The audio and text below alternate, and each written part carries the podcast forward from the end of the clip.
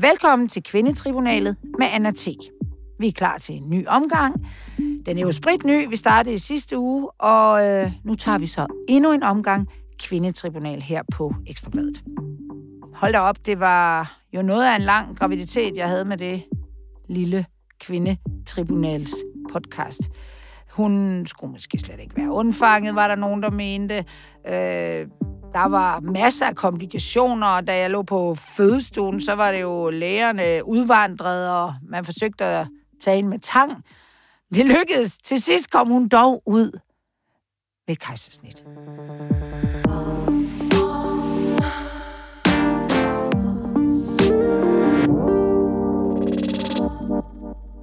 Det er faktisk øh, Rasmus, der er producer. Og den vil jeg også sige tak for. Du var også fødselshjælper, og jeg tror, du er lidt øh, sundhedsplejerske nu på Kvindetribunalet. Du hjælper, hvor det... Du klipper i hvert fald, som, som, øh, som det bedste er. Nu sagde du klipper. Ja. Ja. Ikke andet, René. Nå, men, øh, men altså, vi- det, vi, vi, vi kører videre fra sidste uge, og vi, vi, vi altså, jeg, tak for alle de beskeder, jeg har fået om dem, der altså bare siger, fandme godt, og bare fedt ku, han er ved- med hver gang. Det vil jeg så gerne lige sige her, det er han ikke. Øh, så er der måske nogen, der springer på. Det er jo altid fint. Men øh, tak for alle jeres øh, øh, fine beskeder. Ja, der, jeg har faktisk kun fået øh, gode. Det er jo altid fint, når folk, der hader det, ikke gider at skrive. Så, men jeg har fået fint besøg i dag til en ny udgave af omgang øh, Kvindetribunalet. Og det er Iben Tranholm, jeg startede selvfølgelig med kvinderne. Du er, jeg skrev til dig, at du måtte rette mig, fordi jeg googlede mig frem til foredragsholder, forfatter og vært. Hvad siger du selv? Det er rigtigt. Jamen, det er fint. Der er ikke noget. Nej. Nu siger jeg noget, altså fordi du er også katolik, ikke? Jo. Og det kan man jo ikke have i sin... øh, Er det ikke lidt fæsen, der vil Jamen, også skrive, jeg man er katolik? plejer at skrive, at jeg er teolog. Det kan folk godt forstå. Way. Og jeg er jo teolog. Nu skriver jeg både teolog og katolik, så er jeg i hvert fald til næste gang. Jeg håber, du vil være med, hvis ikke du går før. Øh, bum, sådan. Tak, og fordi du var med, og velkommen. Og så har vi øh, René Fredensborg, der er skrevet journalist, radiovært og forfatter. Er du også teolog? Nej, nej, nej, slet ikke, slet ikke. Men jeg har et spørgsmål. Er det et feministisk program, det her, eller hvad? Det kan jeg ikke svare på. Nå, okay. Og undskyld for den bemærkning før også. Nej, det var da sjov, bortset fra, at jeg ikke lige hørte den. Jeg troede, Ja, det er typisk mig at komme til at sige noget upassende. Altså, det er fordi det der med, at man, det ryger bare ud af mig, ikke også? Jo, Så- jeg kan lige sige det igen. Jeg sagde, at Rasmus skulle klippe, og så skal René, at jeg sagde klippe, men altså... Ej, det er en klassiker. Og jeg er bare lidt nervøs, selvfølgelig. Det er fordi, vi skal snakke om min bog, ikke? Ja, det skal man nemlig. Så kommer man til sådan nogle ting, ja. Ja. Men velkommen til dig også. Tak. Og så er der jo en uh, hardcore, altså det er jo, øh, det er jo censoratet, der sidder derovre, fordi det er jo Ekstrabladet in person, der sidder. Joachim B. Olsen, du er, er du, øh, hvad, kalder du selv politisk kommentator på Ekstrabladet, eller hvad? Ja. Det er du. Det er det, der står i min Eks-politiker. kontrakt. Ja. Sidder i Folketinget for Liberal Alliance. Og du er også, øh, altså, du er jo også, hvad, hvad hedder det, på, du har også været på, hvad de kalder det, overførselsindkomst af staten. Altså, jeg Ja, tænker på Team Danmark støtte. Jeg griner ja, ja, det er altid, når folk, er de holdt op med at skrive det, eller hvad? Nej, nej, nej, Nå, nej. den får du stadigvæk. Det var noget. Ekstrabladet skrev det også. Nå. Det var meget sjovt, de lavede den historie. Og, e- og efter den historie, som jeg synes var, altså, det var noget frygteligt sludder. Men øh, så når, når mine nuværende kollegaer, Christian Brorrod og Jonas Sal og sådan noget, når de ringede til mig, så stod der ligesom Christian Røvhul og Jonas Røvhul, så jeg skulle rette alle de der navne, dengang jeg blev ansat sjovt. Ej, bare hvis I ikke lytter ikke, det er fordi, at Joachim Bonsen var jo, er jo, han er jo tidligere elite sportsmand, Ja. ja. har jo øh, været til OL, og, altså, han er jo bare, og der får man jo vel noget Team Danmark støtte, var det ikke det, folk Jo, jo, gik jo, på, jo. at så var du faktisk på overførselsindkomst, så Ja. du skulle bare holde din kæft, var Ja. det ikke det? Jo, jo. Ja. Men nu får du bare nogle andre statens penge. Ja, Ja, lidt mere indirekte her, ikke? Noget, noget vi ikke skal altså, betale. er det er medie- rigtigt. Der står mediestøtte, ja, Vi, vi, vi er jo alle sammen støttet Fuck, i Danmark. Det er jeg også selv. Nå. Vi skal videre. Jeg skal lige, altså det lyder lidt utjekket, men jeg skal lige finde Renés bog, den her er altså med, det er den, vi skal tale om. Mm. Den hedder Schuft. Det er en, øh, hvad skal man sige, en selvbio... Nej, prøv at fortælle, hvad det er. Den er den, jeg fortæller lige, den er tyk. Altså, der er mange sider. Jeg kigger lige på den. Den er... Ja, den er alt for tyk. Nej, den er ikke. Nej, ikke men alt altså, der er stor skrift. Man behøver faktisk ikke briller for at Nej, læse den. nej, den er langt over 300 sider. Og så er den blå, og så tænker jeg, at man ser et parcelhus her. Ja. Er du der, hvor du er født? Nej, det kunne det godt være. Det kunne det være. Nå, Klassisk dansk parcelhus. ikke? Ja, og så ser man her hvad? Det, det kunne være et hotel på Filippinerne, det er Ja. det nok også. Og det er bare, så Altså, og så kan man læse på bagsiden, men man kunne selvfølgelig også læse hele bogen. Men fortæl lige, hvad det er for en bog, du har be, be, bedrevet. Altså, jeg vil bare lige starte med at sige, noget af det sværeste er faktisk at sige, hvad det er, man selv har skrevet om. Men nu prøver jeg så. Altså, Schuft er jo... Nu, nu spurgte du, om det var sådan... Altså, nu, men den er jo blevet anmeldt som en selvbiografi, Ja. men det er det egentlig ikke, fordi... Grund til, at det hedder en roman, er, der er flere grunde til det, men, men grund til, at det hedder en roman, er, at man tager sit liv, eller andres liv, og så dramati, dramat, dramatis, jeg kan ikke sige det, Dramatisere, tror Tak skal jeg. have. Dramatiserer man det, og, øh, og, og sætter det i scener, ikke? Og det er det, ja. jeg har gjort. Så meget af det er rigtigt, men der er også noget, der er løgn. Og der er også noget, øh, man skulle tro var løgn. Og der er også noget, jeg har skrevet lidt ned, fordi at ellers ville, det, ville folk simpelthen ikke tro på det. Altså, altså det vil sige, jeg har Prøv lige at nævne én mindre. ting. Er det, skal vi ikke lige høre én Jo. ting, du har skrevet ned? Og tage noget af det saftige, ikke et eller andet fæsen fra Jylland. Eller det må godt være fra Jamen, der, så, så bliver det til lige, bare for at lytteren forstår, den handler om mig, der tager ud til min, for at genbesøge min far, vil jeg sige. Ja. Altså, øh, han boede på Filippinerne, og han er jo nok lidt en shufter, det er nok også lidt selv.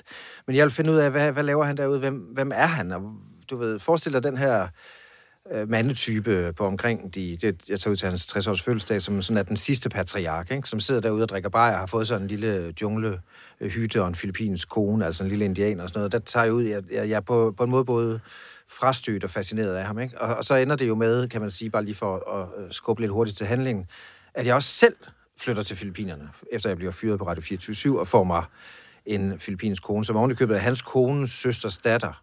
Så det bliver sådan lidt... Øh, det bliver sådan lidt... Men det har du jo ikke skrevet ned.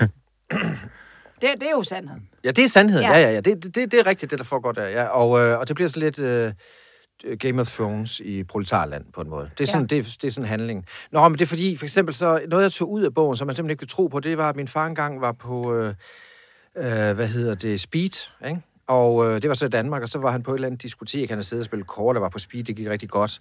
Der var så også noget med en grønlandsk øh, prostitueret inde omkring, eller et eller andet. Det, det, det er en vanvittig historie, men, men der ender han så på et eller andet diskotek op i Nordjylland, hvor han tager min, min lillebror Dennis med.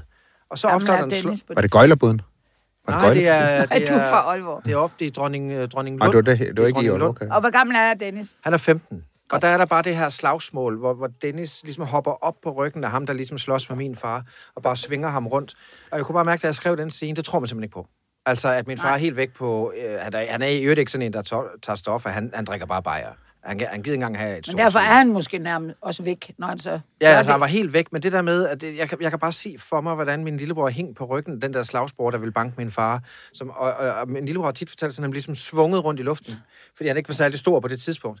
Men sådan nogle historier, hvor man tænker sådan, ja, det er nok noget, du har fundet på. Ja. Altså, sådan er der mange historier, hvor man tænker, øh, det var bare et eksempel, det var det Ja. første, jeg kom i tanke om, øh, hvor, man, hvor jeg tænkte, nå, jamen, altså, jeg tager den bare ud, øh, fordi at der er sgu nok andet underholdende og kulør at tage fat på. Øh, og Ja. i øvrigt så er, vil det også være mis, øh, en, sådan lidt, altså, misledende i forhold til, hvad min far er, fordi han drikker egentlig bare bajer. Ja, ja, så det vil alle Men, folk men det var sjovt at se ham på stoffer, tror jeg. Sjovt og sjovt, jeg ved det ikke.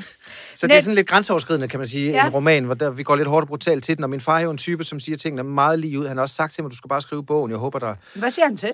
Jamen, han siger, at han kun har læst 10 sider. Hvad tror du? Det tror jeg ikke på. Han har i hvert fald interesseret sig meget for anmeldelserne. Og så er han lidt ked af, at han i anmeldelserne, som i øvrigt er meget gode, Ja, ja, også ja, nogle dårlige. ja, ja, det skal vi lige tale om. Nå, men så siger jeg lige først. Ja, Han, ble, han synes, han bliver fremstillet som alkoholiker, og det Ja. er vi jo ikke. nej, vi, er jo, vi drikker bare. Vi drikker bare. Altså, Ja. vi passer jo vores arbejde. Jamen, det kender jeg mange, der ja. har den holdning. Vel, at velfungerende alkohol. Ja, Ja, ja, og, også damer, der bare drikker hvidvin og rødvin på den måde. Hvor Ja, ja. Vi drikker jo ikke i vores familie. Altså, jeg skal helst have noget at drikke selv omkring klokken 5, for ellers så bliver det en svær dag for mig. Ja. Altså, jeg, jeg, jeg trækker der- den til klokken 5. Men derfor er du jo ikke alkoholiker. Nej.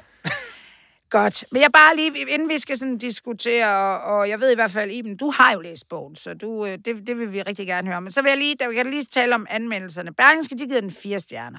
Det er en udmærket... Det er også fedt. Står der udmærket? Ja, der står udmærket. Jeg er også lidt Det er rigtig godt i Jylland. Ja, og nærmest selvbiografisk bog om sig selv og sit konfrontatoriske forhold til sin far. Og det klæder i den grad Schuft, at den udstiller forfatterens egne dårlige og belastende sider mere end nogen andens. Ja, det det, kan man jo. Det kunne vi også se med Jeanette Ottesen her, der udgav en bog. Den handlede, alle andre var nogle idioter undtagen. Jeanette Ja, Ottesen. det er ikke en, et lille tip til forfatter. Hvis I skal lave sådan noget der, så skal I lige huske, det kan vi godt lide i Danmark, at vi også hænger os selv lidt ud. Information. Ja. Jeg har desværre, jeg er ikke fin nok til abonnement på information. Jeg kan simpelthen ikke læse det, men altså, derfor kan man godt øh, tale om anmeldelsen, for de skriver... Men jeg ved ikke, hvor mange få eller stjerner den, øh, den Det har ikke fået. stjerner. Nå, men han, de skriver i hvert fald, han skriver, jeg skal ikke sige, hvem det er. René Fredensborgs erindringsroman bliver mest af alt en grå suppe af hurtigknæpperi og sløj prosa. Ja. Han skriver noget andet, som, øh, som... Altså, jeg tænker ikke, du har fået øh, måske mere end en, og den kan du måske ikke have fået. Men han skriver noget, som jeg godt lige vil... Du skal bare knytte en virkelig kort kommentar Ja, til det. I andre kan også, hvis det er noget, I har... Øh, godt 50 sider inde i René Fredensborgs nye bog. Nej, roman har jeg allerede bestemt mig. Mit nye hadeord er hurtigknapperi. Ja. Og min nye hadvending. Og det er den, jeg måske her i tribunalet er lidt at skrue fisseblikket på. Jo, men, men øh, det er det, det, jeg kalder, øh, det, når min far han bliver fuld nok til. Så det er ikke noget med dig at gøre. Jeg tror ikke, jeg selv har det, men det må jo andre jo dømme om. Men, men, men min far har det, eller havde det, da han var ung. Altså, så vidste jeg bare, fordi jeg har været med ham på værtshus, siden jeg var dreng. Ikke? Og hvad, hvad, hvad gør man? Jamen, der, skal- jamen ja, du kan gå ud og studere det. Det findes i det Nå, det københavnske er ikke kun. John Bjarno og Nej, nej, det er ikke kun Don Bjarno. Nej, men altså, der er jo mange mænd, der lige pludselig, så, så bliver de ufokuseret i samtalen, ikke? Så begynder de at sidde og kigge ned i, i uh, BH'en uh, hos uh, hende, man sidder ved siden af, eller sådan noget. Okay, Nu, så er det fisseblikket, ikke? så skal der scores, nu er det det, der skal ske. Og det, det beskriver jeg jo kun, fordi at så vidste jeg godt, at, at nu var jeg med far, nu var, jeg, nu var det ikke ja. os derude sammen, nu var jeg Nej. bare påhæng, ikke? Øh, men der har altid været nogle søde damer jo. Der, Ja, ja, det- øh, I altså, forhold til det- mig, der altid har taget sig af mig og hentet en sodavand til mig og sådan noget. Okay, men, Men altså... Jeg vil bare lige sige om den anmeldelse, ikke? Ja. Altså, den, den, den er jo lidt interessant, fordi han, at det er jo en, en, en ung fyr derovre, der jo selvfølgelig er sådan lidt walkie-talkie. Altså med på den nye tids øh, bølger. Og han synes, jeg skulle have været lidt mere kritisk i min, øh, sådan, altså alle de her magtstrukturer, der er ved at være hvid mand i Søstation. Og, altså, og det, det har han selvfølgelig ret i. Jeg skulle have været mere magtkritisk, men jeg troede, øh, eller magtkritisk over for min egen magt. Eller Ja, min det fars det, magt. mener. Men- Over for dig selv, faktisk. Ja, men, ja. men det synes jeg egentlig, jeg er. Jeg troede bare, at romaner skrev man i scener. Jeg vidste simpelthen ikke, at man skulle skrive sådan en lille facit, at øh, anmelder kunne forstå dem bedre. Altså, jeg troede ikke, de kom med holdninger. Jeg troede simpelthen, at holdningerne lå i skriften. Altså per eksempel. Okay. Så derfor er jeg lidt i tvivl om, hvad der foregår, men du skal lægge mærke til, og det kan være, du kan lave noget øh, om det i programmet. Der er jo, der er jo anmelderkrig lige nu. Altså Kasper Kolding har fået Nå ja. øh, dårlige anmeldelser, Chri- Christian Jung og sådan. Så, Ja. så, så der er nogen på især information og politikken, som er klar til bare at smadre øh, øh, hvide mænd i min alder. Fordi nu er det nu. Okay. Men er det Berlingske, der kalder dig en hvid klovn? Det, ja, og det er jeg glad for. Ja, fordi det, er det helt kan du rigtigt godt set. leve med. Ja, men, men, ja, fordi det har jo ikke noget at gøre med, en roman skal jo ikke udlægge politisk, hvad der foregår. Altså, mm. øh, den, den skal beskrive, og så må man selv finde ud af, hvad man synes om det. Ikke? Men er det med... Altså, jeg kan jo... Altså, det hvide kan man jo ikke tage fra dig, men altså, klovn... jo, det er nok også... Altså, jeg synes, det, jeg ved ikke, om det er positivt eller negativt. Nå, men så er der Point of View øh, International, som er sådan et øh, netmedie. De er fandme vilde med den. Hold da kæft. Mm, han, det er en sociolog, der Ja, han er vild med dig. Altså, Ja. hold da op. Og han, jeg tænker bare, hvad med dig og din far anmelder. Men det han er bare glad. Alle har daddy, daddy issue. Det har du måske også selv. Det tror jeg sgu nok, jeg har. Jeg har i hvert fald, jeg har i hvert fald haft en kæreste, hvor man godt kunne tro, at jeg havde det, men det gik over. øhm, Nå. lad os tale lidt om... Lad os høre mere om det. Nej, det tror jeg ikke. Han, ham kender I faktisk også. Det, det kan I da Er selv han kendt? ja. Det er alle mine kærester faktisk, hvis jeg skal sige. Nej, gud, det, Nej, Er det dig, der har gjort dem kendte, eller var de det? Det, det, de skruede bare fisseblikket på, og så var jeg der. så sad du klar, ikke? Hvad med dig, Joachim? Kender du, øh, hvad kan vi kalde det? Jamen, jeg er sådan lidt pres over, øh, fordi du, jeg, hun, du, ja, altså ikke bare, at du er katolik, det er så hvad det er, men, øh, altså hvad det er, det er jo det, jeg mener, men du er sådan religiøs, altså når jeg siger øh, skrue fisseblikket på, hvad tænker du så? Ej, jeg sidder og griner. Nå, det er godt, for jeg, bliver, jeg er sgu lidt pres over det, og jeg tænkte, kan vi sige det? Jeg, mens jeg læste Iben op, er ikke frelst, hun er bare religiøs. Ja, Ja, det var, også, det var godt. ja, det er rigtigt. Det var men godt. Så derfor, Den måde, du fik det udtrykt på. Puha, fordi jeg tænkte bare, hvordan oversætter vi det lige hurtigt, så det ikke er... Men det kan være, at du kan det, Joachim. På en- Fisseblikket? Det er, hvad det hedder, hvis man ikke vil bruge Nej, men jeg, jeg har ikke hørt det udtryk, men det er et meget rammende udtryk. Ja, Jeg kender ud, jeg ved, at det, man kender det udmærket. Man har set det derude, ikke? Ja, ja, masser af gange. Jeg har også oplevet det, og det er også der, hvor jeg tænker, eller i hvert fald dengang jeg oplevede, jeg synes ikke, det er sådan noget, jeg brager ind i mere. Men der var man sådan lidt, altså det er et blik, det er ikke der, det er, fordi vi giftes med en. Nej, men altså, vi gider jo heller ikke giftes med en, der har pikøjne, vel? altså, men der bare foregår bare ting, når, når alkoholen den kommer ind, Ja. hvor vi bare går hjem og knaller med hinanden. Okay, Og det, så, vi, så ja. fisseblikket er, er er en med ting. alkohol, eller hvad? Ja, det synes jeg. Jamen, det er jo det der blik, man kan se nogen får i øjnene, når, når, når kemien den lige er der i det der Shit, øjeblik. der er klokken fire på diskoteket. Ja, Der er kemi, hvor- hvor, hvor man ikke har talt, eller Ja, noget. men det behøver, det behøver vel ikke at være klokken 4. Altså, det Nej, kan jo være, det kan også være tidligere bare.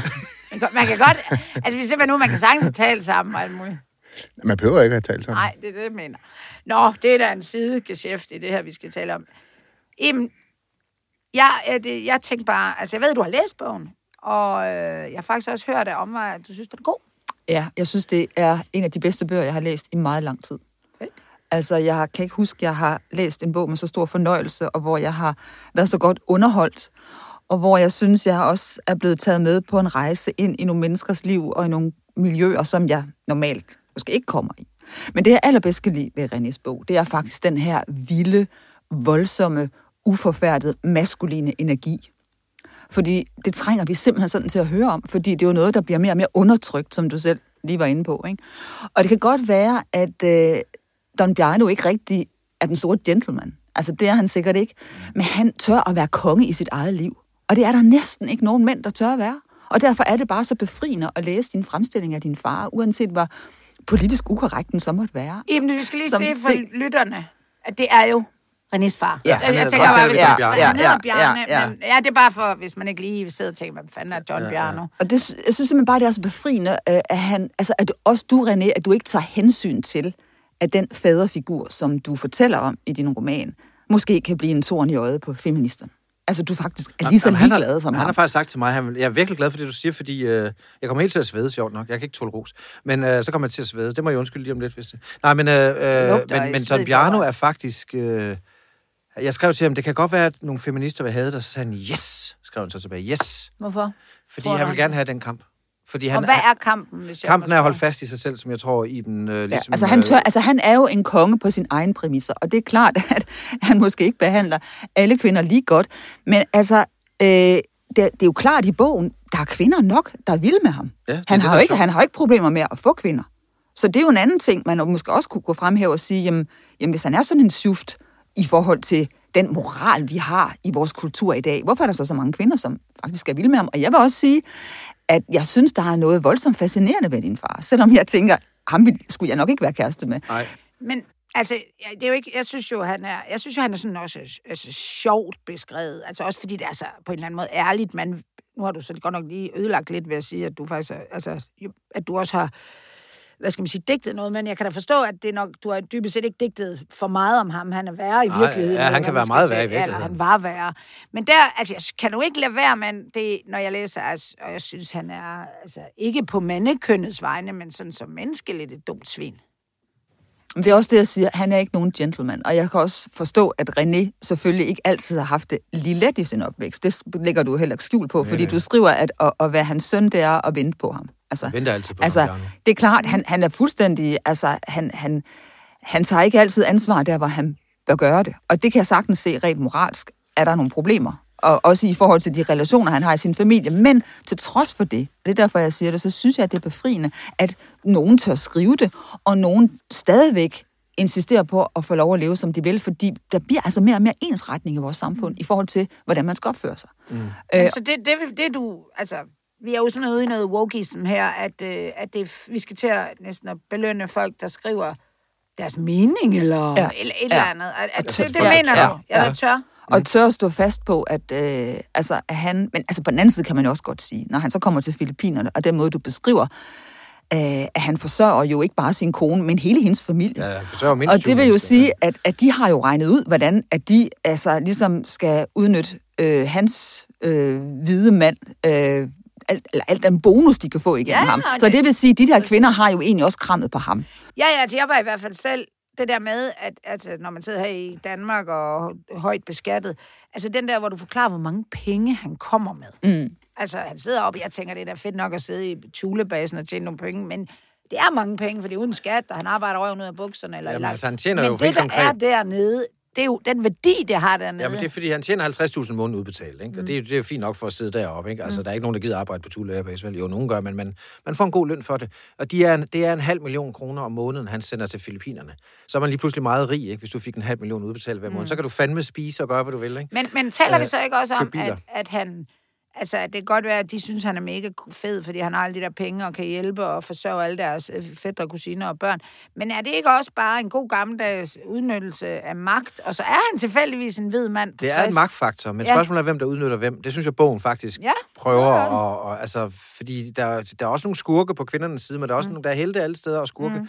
Men jeg synes jo, altså, jeg kan jo godt lide, jeg kan faktisk godt lide portræt, ligesom, du ved, den bedste tv-serie, jeg har set, er nok Breaking Bad, ikke? Det der med folk, der på en eller anden måde har en lidt, altså, der er, der, der, der er sammensatte, ikke entydige, som både er skurker og helte, og som, fordi sådan er vi jo som mennesker.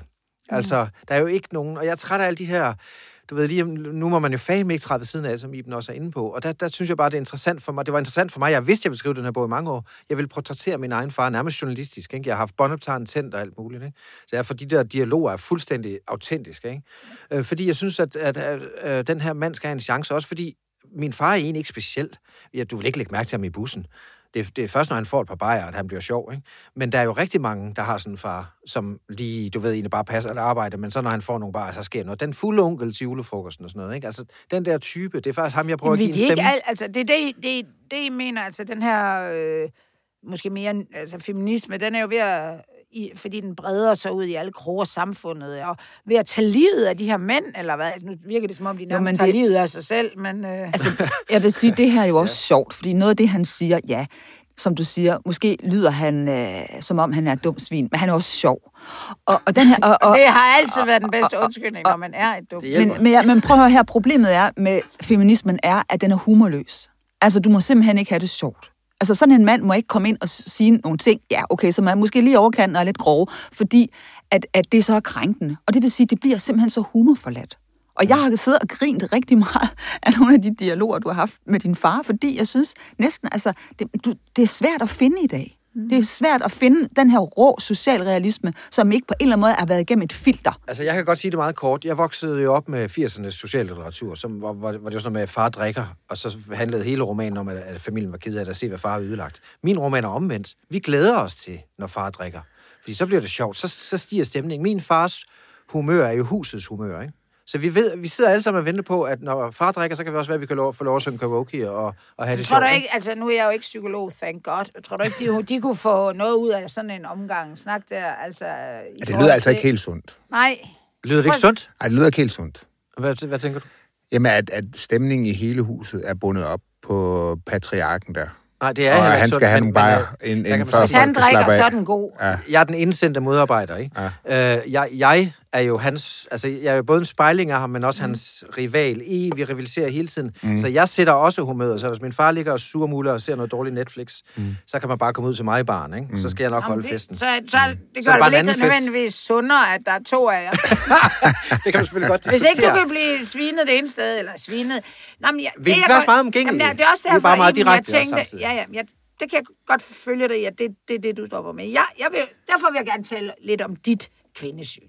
Fordi jeg kan lige så godt sige, den får fandme seks stjerner herfra. Den er sgu... Der giver, den Det er første gang, jeg får virkelig- seks stjerner. Det er meget glad for. Jamen, jeg ved ikke, om man kan, men Nå, det måske laver jeg det om senere, når jeg er helt næsten færdig, så kan det være, den har en. Så tag den nu.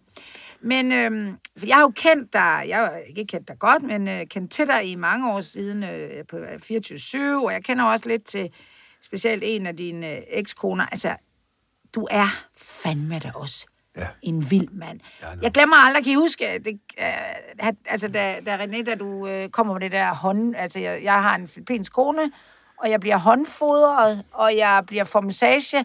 Altså, og jeg var også sådan, øh, måske ikke lige nødvendigvis på din øh, side, men jeg var flad og grin over, at folk gik jo. Jamen, hvorfor bliver man så provokeret af det? Det er jo, det er jo den kultur, øh, og i øvrigt så gør jeg jo også alt muligt for hende. Ja, det skriver du også, men... Ja, men øh, ser det også hende. Altså, jeg skal smøre hende ind i det der kampfolie hele tiden. Så Ja, jeg siger men, men det er ikke på den hårde måde, du forklarer det. Du, du, er- du er faktisk rimelig glad, og du synes, at danske... På det tidspunkt lyder det som om, du synes, og det vil jeg gerne høre, hvad med i dag, at danske kvinder, og primært også dem, du selv har øh, fået børn med nærmest, de fleste af dem, er jo ikke til at holde ud. Nej, det er de faktisk ikke. Men jeg kan nu godt lide min ekskone, øh, især Susan der, som, som, jeg, som også er beskrevet i bogen, som jeg har de fleste af mine børn med. Ja. Øh, Vi kan faktisk godt nærme os, og hun er egentlig sådan lidt en, der er god til at lukke døren. Jeg vil jo gerne sådan have tilgivelse for alle mine sønner. Måske vi lige skal med, hvor mange børn har du Ej, med, hvor ja. mange kvinder? Øh, syv med fire forskellige, ikke også? Ja. men, men, men, men jeg vil gerne have tilgivelsen, og den, den vil hun sådan set ikke give mig, hun hellere lukke døren. Og jeg synes jo faktisk, bogen, hvis jeg lige må hægte den op på det, handler om at søge tilgivelse. Også i en fun- dysfunktionel familie. Altså lad os nu få det til at fungere. Mm. Ja, med Så- det, vi har. Så det, der er i vejen med danske kvinder, det er, at nu er de blevet skilt og er blevet sure og blevet meget stærkere og selvstændige. Det er fint nok. Men fandme, om man skal holde en fælles konfirmation for ungerne, eller øh, invitere hinanden juleaften. Nej, De skal fordi tilgive. du er lukket ude, du får den kolde skulder. Og, og det er min ekskone ekspert i. Nu, nu har jeg så en udmærket kommunikation med Susan. Men, men, men Ja, sagen, vi taler om to andre i ja, hvert de, fald. ja, det- den ene er så død, så Ja, hende hende kan du kommunikerer alt andet. Det er over i Ibens verden. i Ja, det er jo Ibens vand. Og så er der så en, der slet ikke kommunikerer med, eller kan kommunikere med. Så det, og det skal jeg også have samlet op på. Ja, ikke? du skal. det Ser skal- du det lille barn? Nej, jeg ser ikke min femårige søn. Hvorfor August. gør du ikke det? Det er, fordi mig og moren ikke kan kommunikere. Ej, hold nu op. Kom I to. Jamen, det er også noget at gøre med, at jeg skal være parat til det. Jeg, skal ikke, jeg vil ikke presses til det. Jeg, der er ikke nogen, der skal fortælle mig, hvad jeg skal. Har du sagt Jeg- det til din lille søn? Nej, nej, nej At du, du, der, han, der er ikke nogen, for lille til at forstå det. Altså, jeg tror, han vil misforstå det. Joachim og Eben, det må jeg lige komme ind. jeg, jeg, jeg, lad mig lige færdiggøre sætningen, så, jeg, så Ja. må de gerne øh, bidrage. Jeg synes bare, at jeg, der er ikke nogen... Altså, fordi der, der, altså, de her møder vil gerne fortælle mig, hvordan jeg skal leve mit liv, og du skal være Mm. der, og du skal stå der, og der har det lidt sådan... Der er jeg måske lidt i familie med min far. Øh, det, det, jeg kommer, når jeg kommer, og så skal jeg nok være der 100% nærværende. Men hvis jeg ikke har overskud til det, og hvis I presser mig, så kan jeg ikke. Og det tror jeg, her repræsenterer et synspunkt, som mange mænd har, men ikke kan tale om. Nå, Vi, men- vi Det skal ikke tror jeg, du har, det har du øh, ret i. Ja, Men, men... men, men, men jeg synes også, der er også... Nu har jeg jo ikke læst bogen, så det er med Nej, alle men det er det her, det er, ikke, det er vel Det er ikke en del af men, det. men, er ikke der, men jeg synes jo, at der er, der er også en enorm egoisme i det der, er der ikke det? Jo. Altså, der er meget øh, hovedet op i egen røv, Jo. og jeg kan ikke lige holde det ud, og, og så er det ærgerligt, hvis øh, det så har nogle konsekvenser for nogle andre. Sådan. Ja, det er rigtigt. Altså, det er jo ikke... Men det, jeg bare tænker på, altså, det ved jeg, jeg har jo et barn, som jeg har, altså, jeg har da i hvert fald kørt ham til Tønder i går, for at han skulle tage en fucking teoriprøve. Hvorfor kunne det ikke tage toget? Derfor, ham har jeg et godt forhold til. øhm, øh, nej, men, altså, du, du har fået et nyt lille barn med, med, med Shine, Ja, og så har du et femårigt barn, du ikke ser. Og det, kan- din forklaring, men kan du godt holde det ud? Nej, jeg kan da ikke holde mig selv ud med det. Men, øh, men jeg, jeg regner jo altså øh, at jeg... Jeg gider ikke at love noget. Især, især ikke, når det sådan er noget, der bliver... Slet ikke i et radioen. Men, men, øh, men jeg skal nok få samlet op på det. Men, men det, det, det skal også foregå på mine betingelser. Og, og jeg vil ikke gå så meget ind i sagen, men hvis kvinden, moren, kun vil have det på sine betingelser, så kan jeg ikke være med. Så det er jo en forhandling. Ikke? Det, er jo, det er der, hvor det bliver detaljeret. Og derfor bliver jeg måske lidt hård og afvisende, og det skal jeg lidt arbejde med. Jeg har, jeg, i, I bogen har jeg et begreb, jeg kalder afvisning og fortabelse. Ja, det. Hvis jeg bliver afvist, hvis jeg ikke kan få det, som jeg vil, så fortaber jeg mig bare. Så begynder jeg at sidde og drikke og ryge. Ikke? Øh, og og det, det arbejder jeg lidt med. Og får det overskud til at sige, okay, det blev ikke helt på min måde, men nu gør vi det alligevel. Hvis man kan forstå det. Altså, ja, nu kender jeg ikke jeres sådan mere detaljerede historie af din ekskæreste, som du har et femårigt barn med. Men altså, jeg ser bare, at der er en voldsom tendens til, at kvinder, der er skilte eller er blevet sure på deres mænd, bruger børn som gisler. På den, forstået på den måde, de straffer mændene ved at, at sætte nogle retningslinjer op i forhold til samvær, som gør, at mændene ikke har adgang til deres børn. Altså det, det, man behøver bare at gå i statsforvaltningen for at få den historie bekræftet. Ja. Og det er der altså rigtig mange kvinder, der gør. Så ja, du er måske egoistisk, men, men jeg tror bare, hvis vi sådan ligesom skal tage det her i, over en bred kamp, så er der altså rigtig mange kvinder øh, i dag, der bruger børnene øh, til at få en eller anden form for magt over mændene med. Mm. Det, det er Og det er jo meget- børn- Men er Børnenes vi ikke problem. også enige om, at der er rigtig mange mænd, der ikke vil se deres børn? Nej, jeg tror, at de mænd, jeg kender se de her sager, vil enormt gerne se de, sine børn. Jeg, jeg, er lidt, jeg vil faktisk også gerne se mit barn, men jeg vil gerne se det på de betingelser, jeg stiller op. Mm. Men det, jeg også blev irriteret over selvfølgelig, og grunden til, at det helt gik galt, det var jo, at min ekskone, hun, hun ville jo så gerne lave en medieturné ud af det, var i Alt for Damerne, BT, TV2, og fortælle om den her fraværende far, ikke? Og Det er også sådan, gider- Så- så, så, Men så, altså- lukker, så lukker døren. Ja, ja, det, det kan jeg forstå, Altså, altså, og og, der det skal er jeg jeg ikke bare mig i. Men jeg vil bare sige, uden at jeg på nogen måde er heldig eller psykolog, der sidder jo en femårig. Ja, og det skal jeg have rettet op på, men det, må, det er op til mig. Ja. Men, og det er i hvert fald ikke op til, kan man sige, øh, Ja. Øh, forskellige indlæg i alle mulige aviser. Øh, men nu har jeg selvfølgelig selv skrevet en bog, øh, Ja. og, og så kan man jo godt tillade sig Ej, men jeg at synes snakke bare, om det var det. rimeligt at tage den, og jeg synes, det er fint. Ja. Ja. Vi tager, stopper den her. Heller ikke fordi der er dårlig stemning, synes du? Nej, men jeg nej, synes, det er egentlig ikke. enormt fedt. Jeg synes, det er mega Med Nej, ærlighed- det er det. Er bare joke. Nej, det var bare mere, altså... Jeg, jeg er meget ærlig, jeg er filterløs. Vi, øh, og vi kan ikke tale mere om det generelle i Nej. forhold til det, Nej, det kan vi vi skal, du vil ikke tale mere om det. Er det ikke okay, vi går Jo, jo. videre? Jo, jeg synes helvede ikke, der er videre. dårlig stemning. Hvem er det, der slet? Jeg kan bare gå, jeg kan, og jeg har personligt, har jeg ikke noget mod den lille akavet stemning, der opstår, når man taler om noget, men ikke... Øh, hvad, er, er det ikke okay? Jo, Jamen, det jeg synes ikke, det er så akavet, Nej, fordi nej, at, øh, jeg har meget, altså jeg synes, det er fedt, at René er så Ja, ærlig, og ja. han siger også nogle ting, altså det du lige sagde om Ja. der, det er også en, øh, det tror jeg det, det tror jeg, der er noget rigtigt, og det er fedt at være ærlig omkring sine Ja. øh, svage sider. Ja, ja, men... øh, Jeg, Eller jeg, svage jeg, sider, det ved jeg ikke, sine, det er ikke svagt nødvendigvis, det er sin, Er man ikke selv, er man et imperfekt menneske? Altså hele, hele meningen, det kan jeg jo lige rundt den af med det, hele hensigten med bogen er jo faktisk at få dysfunktionelle familier, der har vendt den kolde skulder til en anden. Altså 25-30 procent af alle danske familier har et nærstående familiemedlem, det gælder så også mig selv, man ikke taler med eller ser. Det kunne jeg faktisk godt tænke mig at få ryddet op i. Så når jeg skriver sådan en bog og har den pointe, så skal jeg nok også selv få ryddet op i det. Men godt. det er mig, der bestemmer, hvornår jeg rydder op i det. Der har jo været, det er der rigtig mange, der ved, øh, i sommer kom der en, øh, en, øh, nogle, nogle rigtig grimme sager på øh, om Danmarks Radios pigekor over mange år. Og et af de medier, hvis ikke det var det medie, der break det var jeg. Ja, altså Jo, det var... De var i hvert fald nogle af dem, der... Ja, man siger, politikken Ja. startede med, med, øh, med, med de seneste Ja, øh, beretninger om fra, overgreb. fra 2001 til 10. Ja, Og så ja. Og knaldede I så, ud og så kom næste, vi ligesom med, med dem, der Fortæl lå lidt det. om, bare lige kort, så folk forstår, hvad det var, hvis ikke... Jamen, øh, det er jo, at der igennem øh, ja, årtier har været en kultur i Danmarks Radios pigekor, hvor forskellige skiftende chefdirigenter øh, har begået øh, overgreb på kormedlemmer. Øh, værst, helt klart, det vi øh, beskrev, altså under ledelse af Tage Mortensen, øh, som øh, ja, begik øh, overgreb, seksuelle overgreb på, på børn, og i øvrigt også havde en, øh, altså mobbede børn, øh, altså frygtelige historier. Og ja, og dem, øh, det, ja, det var faktisk mig, øh, der ligesom kom på sporet af okay. De historier, der lå øh, før øh, Michael Bøjsens tid, øh, faktisk fordi jeg talte med kilder om en helt anden sag, nemlig den der Havskovsag i Socialdemokratiet, Nå, ja. og der talte jeg med forskellige folk, Okay. okay. prøvede at undersøge det, og så er der en af dem, jeg taler med, der siger, er, du øvrigt, er jeg øvrigt opmærksom på, at de rigtig slemme ting i DR's pigekor ligger før det, der bliver beskrevet nu øh, i, i politikken, og nej, det var jeg ikke. Men så blev jeg sendt i en retning, øh, og Så væltede det frem, eller hvad? Ja, så kom jeg Ikke? ligesom til at tale øh, med, med nogle af de her kvinder. Øh, faktisk, ja, det gjorde Som jeg jo så. er rigtig, hvad skal man sige, voksne i ja, dag. de er voksne i ikke? dag. Ja. De er meget voksne i dag. Var, Ja. er, de var berørt af det. Ja, der var, altså, der, jeg har jo talt med nogle af de her kvinder, som jo ikke har talt om det her i, i årtier, øh, og, og, og som sad og græd, Ja. ja. når de åbnede op for, hvad de har været udsat for. Øh, Og det, det var ikke kun de seksuelle overgreb.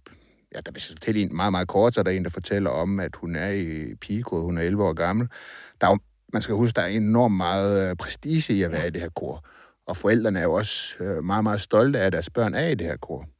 Og hun er så, dengang havde de sådan et børnekor for dem, for de helt unge. Nej, det havde de netop ikke, øh, så man kom ind øh, som Nå, ret man- ung, ja. sammen med de store. Okay. Og hun fortæller så, at hun sidder i koret en dag, de sidder og øver sig. Så siger Tage Mortensen til hende, at hun skal gå ned i receptionen og hente sådan noget pulvermælk. Meget mærkeligt noget at få at vide. Altså sådan helt underligt. Jeg ved, sådan noget coffee Ja, præcis. creamer, tror jeg, det hedder. Og, og, ja. og han siger ligesom, at hvis du kommer tilbage med det, så skal du ikke vise dig her igen. Og bare sådan, hun er 11 år gammel. Hvad, hvad foregår der, ikke? Og hun fortæller så, hvordan hun render rundt grædende i gangene på Danmarks Radio, og ned i receptionen, og voksne mennesker, der griner af hende, og, og til sidst må hun sådan snige sig tilbage og kigge ind ad vinduet, og lister sig ind på sin plads, og tænker, nu er jeg færdig i det her kor, og jeg er ikke kommet tilbage med det her, jeg har ikke løst den her opgave. Og så siger han ingenting. Han gør ingenting, der sker ikke mere. Så det er bare sådan en psykisk terror. Mm. Øh, Det siger jo ret meget om kulturen. Ja, ja. Det er meget voldsomt. Ja. Og, jeg, og jeg synes, nu har vi talt lidt... Altså, nu har der været meget med MeToo, og det er relevant og en vigtig debat. Men jeg synes bare her, altså... Det er jo børn, det her. Altså, det var i hvert fald nogen, som skulle passes på, og i hvert fald ikke havde nogen mulighed for at kunne sige fra. Øh, det kunne man på ingen måde forvente, at de gjorde i hvert fald. Mm.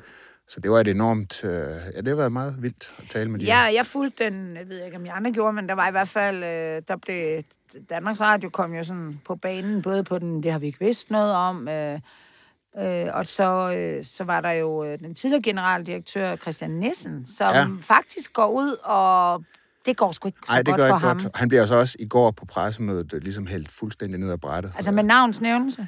Ikke med navns Nej. nævnelse, men det var helt tydeligt, at det var ham, fordi de siger ligesom... Altså det, der var Christian Nissens forklaring, da han bliver konfronteret med de her... Det var jo under hans øh, tid, at at uh, Tage Morgensen ligesom huserer i pigekodet der, Ja. ja. og han, han siger så, jamen det var faktisk derfor, vi fyrede ham. Det var på grund af, at vi fik nogle beretninger om de her overgreb. Og, og det var der ikke nogen af de der kvinder, der kunne genkende billedet af. Han blev faktisk... han bliver fyret, fordi han er syg. Han er Jamen, ikke engang dødssyg. fyret, Nej, han bliver ikke engang fyret. Han, bliver, han De holdt stopper. en eller anden kæmpe koncert, Ja, og ja, han lå dronningen ned kom. i sådan en øh, hospitalseng, fordi han var terminal, så der var ikke noget Men han, fyring han kommer faktisk til den der, men han er, han er kraft, og Ja, han er ja. helt tynd, og han Ja, får han sådan en sidder- krans omkring Ja. halsen, som han næsten ikke kan Mm. bære. Øh, og det er derfor, han stopper. Ja, Øh, og, og derfor er- blev de jo meget sure Ja. øh, kvinder, eller meget øh, pikeret over, at Christian Nielsen ligesom går og siger, at jeg lyttede faktisk. Han Ja. lyttede ikke en skid. Nej. Og det, det bekræftede de i går, fordi de siger ligesom, den forklaring, har- vi har fået tidligere, den Ja. holdt ikke. Ja, så det, det, der sker efter sommerens afsløringer, det er så, at øh, de beslutter, at der skal laves en advokatundersøgelse.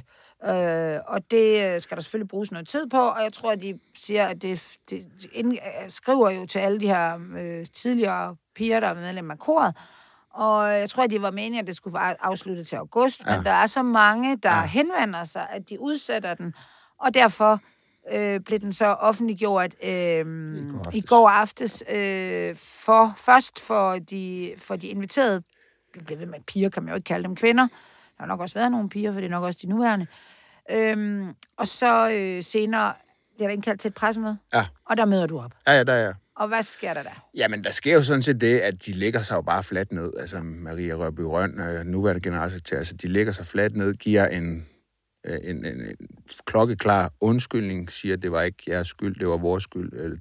Danmarks Radio led ikke op til sit ansvar. Øhm, at de ansatte i pigekor, som gennem tiden har fået ærestitler, det gælder for eksempel Tage Mortensen, vi ligesom, han er jo så død i dag, jo, men altså sådan postmortem får, får frataget sin, sin ærestitel. Øh, Man vil undersøge, om der kan gøres et erstatningsansvar øh, Ja, det gældende og så videre. man videre altså, jeg, jeg synes sådan set, nu er det dig, der er Jo, men kommunikationsekspert, jeg men jeg synes egentlig, der. at de, Ja. de, de klarer den øh, Det er sådan en, ret det, vi kalder en ren undskyldning. Der er ikke noget men. Nej. Der er ikke noget, hun siger endda det der med, I ved, hvor folk siger, det var en anden tid, og hun siger, det der foregik der, det var ikke okay i nogen tid. Nej, præcis. Så hun, hun, hun, hun øh, men der blev ikke nævnt nogen navne. Nej, det gjorde der ikke, øhm, men det var jo så ret, alligevel ret tydeligt. Altså for eksempel spørger jeg om, altså jeg går ud fra, at det er så Tage Mortensen, der får frataget sin ærestitel, og det er jo sådan helt åbenlyst, selvfølgelig er det, at have siger, en af det dem. svarer hun- Ej, det, er, vi kan ikke, nej, det gør hun ikke Nå. Vi kan ikke nej. give nogen navn, og sådan noget, men altså, Ja, det er ja. selvfølgelig helt klart. Okay. Hvad siger I til, til sådan en sag? Altså, hvad, hvad kan man sige? Eben? Jamen, jeg kunne godt tænke mig at vide, altså, er der tale om de steder voldtægter? Vi, vi ved faktisk ikke, hvad de groveste Mm, eksempler er. Vi får at vi, vide i går, at de groveste har sådan set ikke været fremme, men det, der har været fremme, altså det har været berøringer i skridtet, øh, det har været altså tungekys, øh, altså meget uønsket tungekys, øh, når, når nogle af de her folk omkring koret, inklusive Tage Morgensen, har været beruset til fester, øh, hvor der bliver serveret alkohol, selvom der er børn til stede. Øh, øh, for, altså tungekys foran andre voksne mænd, altså sådan noget lidt magtdemonstration-agtigt. Men er det med mindre piger? Ja, det med Ja. piger på Altså, er 13 år gamle. Og sådan. Flirten og seksualiseret stemning og stort fokus på fremtoning. Grænserne for, hvor tæt mænd burde komme på kormedlemmerne, blev overskrevet. Udtryk som til selvbror er gået igen i mange beretninger. Kæresteforhold mellem kormedlemmer og voksne omkring pigekoret. Blandt andet for omklammerne og nærgående intense kram og, og, og, og andre berøringer herunder intime steder til ufrivillige kys, det du siger, okay, men herunder gentagende langvarige tungekys, egentlige befamlinger og adfærd af grovere karakter. Men Det kan i hvert fald... Når du siger det, altså spørg om det, det bliver sådan lidt, hvad betyder, er, hvad, er det sådan, Fordi nu snakker du om, at du gav et eksempel på psykisk terror. Mm. Og det er jo noget andet end et decideret fysisk seksuelt overgreb som en voldtægt. Og så vil jeg sige, at, at der, altså, jeg har lyst til ligesom at flytte det her op i, i det, jeg kalder helikopterperspektiv. Fordi det her er jo ikke den eneste sag. Jeg har været vært på et program omkring MeToo i over et år på Radio 24 hvor vi jo havde rigtig mange af de her sager. Og noget af det, som vi ikke snakker om, når vi øh, får de her sager præsenteret, det er jo lige præcis, hvordan er den her kultur overhovedet kommet i stand? Hvordan kan det være, at vi har den her kultur, mm. hvor at, at folk kan finde på sådan noget? Og der vil jeg sige, altså jeg fik en meget tankevækkende øh, besked fra en ung gymnasieelev på 18 år den anden dag, som har skrevet et debatindlæg omkring promiskuitet i ungdomskulturen i dag. Fordi at han synes, det er gået alt, alt for vidt i forhold til den måde, som kønnene forholder sig til hinanden på, og den frie seksuelle kultur, der har, at der er. Lad nu lige det stå et øjeblik, men jeg tænker bare, at, at, at der var han inde på noget, der var interessant, hvor han sagde, jamen da kvindefrigørelsen og den seksuelle frigørelse, ligesom i 60'erne, begynder at blomstre op, hvad er det så, der sker? Det er jo, at kvinderne insisterer på, at de vil have den samme seksualitet som mændene. Den skal, det skal være lige så frit, og det skal være lige så brutalt, og lige så ansvarsløst på en måde, som mændene kan finde på, kvæg din far, ja. øh, René, øh, og opføre sig over for kvinder. Kvinder vil have den samme seksualitet. Og, og, og når kvinder ligesom lærer mændene, at det koster overhovedet ingenting at få sex, det er bare frit. Det kan mændene ikke styre. Og så er det, at vi får den her kultur, hvor mændene slet ikke kender grænsen. Fordi kvinder har altid i hele menneskets historie holdt mændene i skak ved, at det kostede noget at have sex. Men... Der, nej, prøv, prøv, prøv at lade mig tale ud. Der, er, der, altså, der følger et ansvar med. Og den her, alle de her mange eksempler, vi har nu, det viser lige præcis, at sex er ikke frit. Der hører et ansvar med, og du kan ikke bare have en fri kultur, hvor alle bare gør lige præcis, hvad de har lyst til, fordi der er nogen, der kommer i klemme. Og nu er det så altså kvinderne. Men kvinderne har jo selv insisteret på, at de ville have gennem den seksuelle frigørelse, fuldstændig den samme seksualitet som mændene. Og han sagde, interessant nok, den her gymnasieelev, kunne man ikke have forestillet sig, at kvinderne var gået den anden vej, og har sagt sådan mere poetansk til mændene, nu bliver det på vores præmisser. I skal ikke bare uh, kunne knalde os, når det passer jer. Men altså, hvad, for eksempel i dag, hvad sker der uh, på Tinder? Øhm, når nogen matcher, jamen, så kloge, intelligente mænd, som i virkeligheden er pattebørn, de sender øh, et dick pic. Okay, vi skal knalde med det samme. Og de har lært, at de skal overhovedet tage noget ansvar. De skal ingenting gøre, fordi de får sex frit af kvinden smækket lige op i ansigtet. Og hvis ikke den ene vil, jamen, så er der en anden, der vil. Det er fuldstændig omkostningsfrit, og der er ikke noget ansvar.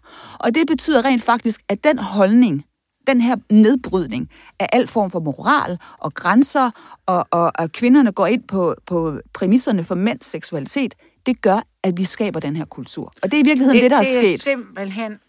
Altså, jeg, jeg er ikke... Det, du har nok ret i noget, men det, jeg kan simpelthen ikke se, hvad det har med det her med pigekode at gøre. Jo, fordi det har noget at gøre med, at de her mænd allerede... Der er skabt en kultur, hvor det at være grænseoverskridende... Men det og hvor man er overhovedet, mændene, der har nej, skabt nej, det er kvinderne selv, der har skabt den. Som 14-årig. Og nu ved jeg godt, at jeg diskvalificerer mig selv. Nej, nej jeg siger... Jeg siger Jamen, vi taler om pigekode. Men, vi taler nej, ikke om ja, Tinder jeg, eller nej, noget. jeg siger... Jeg sagde lige til dig, da jeg startede på at sige det her, det muligvis, at jeg diskvalificerer mig selv som medlem af det her kvindelige tribunal. Nej. Jeg siger, jeg tager helikopterperspektivet, og det vil sige, det er jo ikke de her pigers skyld, det er kulturen, som de er en del af. Det er deres mødre, Men, kan du sige. At det er deres Hvor, hvor er mændene? De er simpelthen nogle, nogle Jeg siger til dig, øh, prøv, nej, nej, prøv at høre her. Men, naturen fungerer på den måde, at mænd kan ikke tåle, at kvinder tilbyder sex frit. Men der er ingen Så kan de simpelthen ikke finde ud af det. Nej, det mener jeg. Det kan, mænd, det kan mange, det kan mange mænd ikke finde ud af. Men det, det, er bare lige, altså, det er bare lige, altså, hele den der, for det første det der med 60'erne og frigørelse og så videre,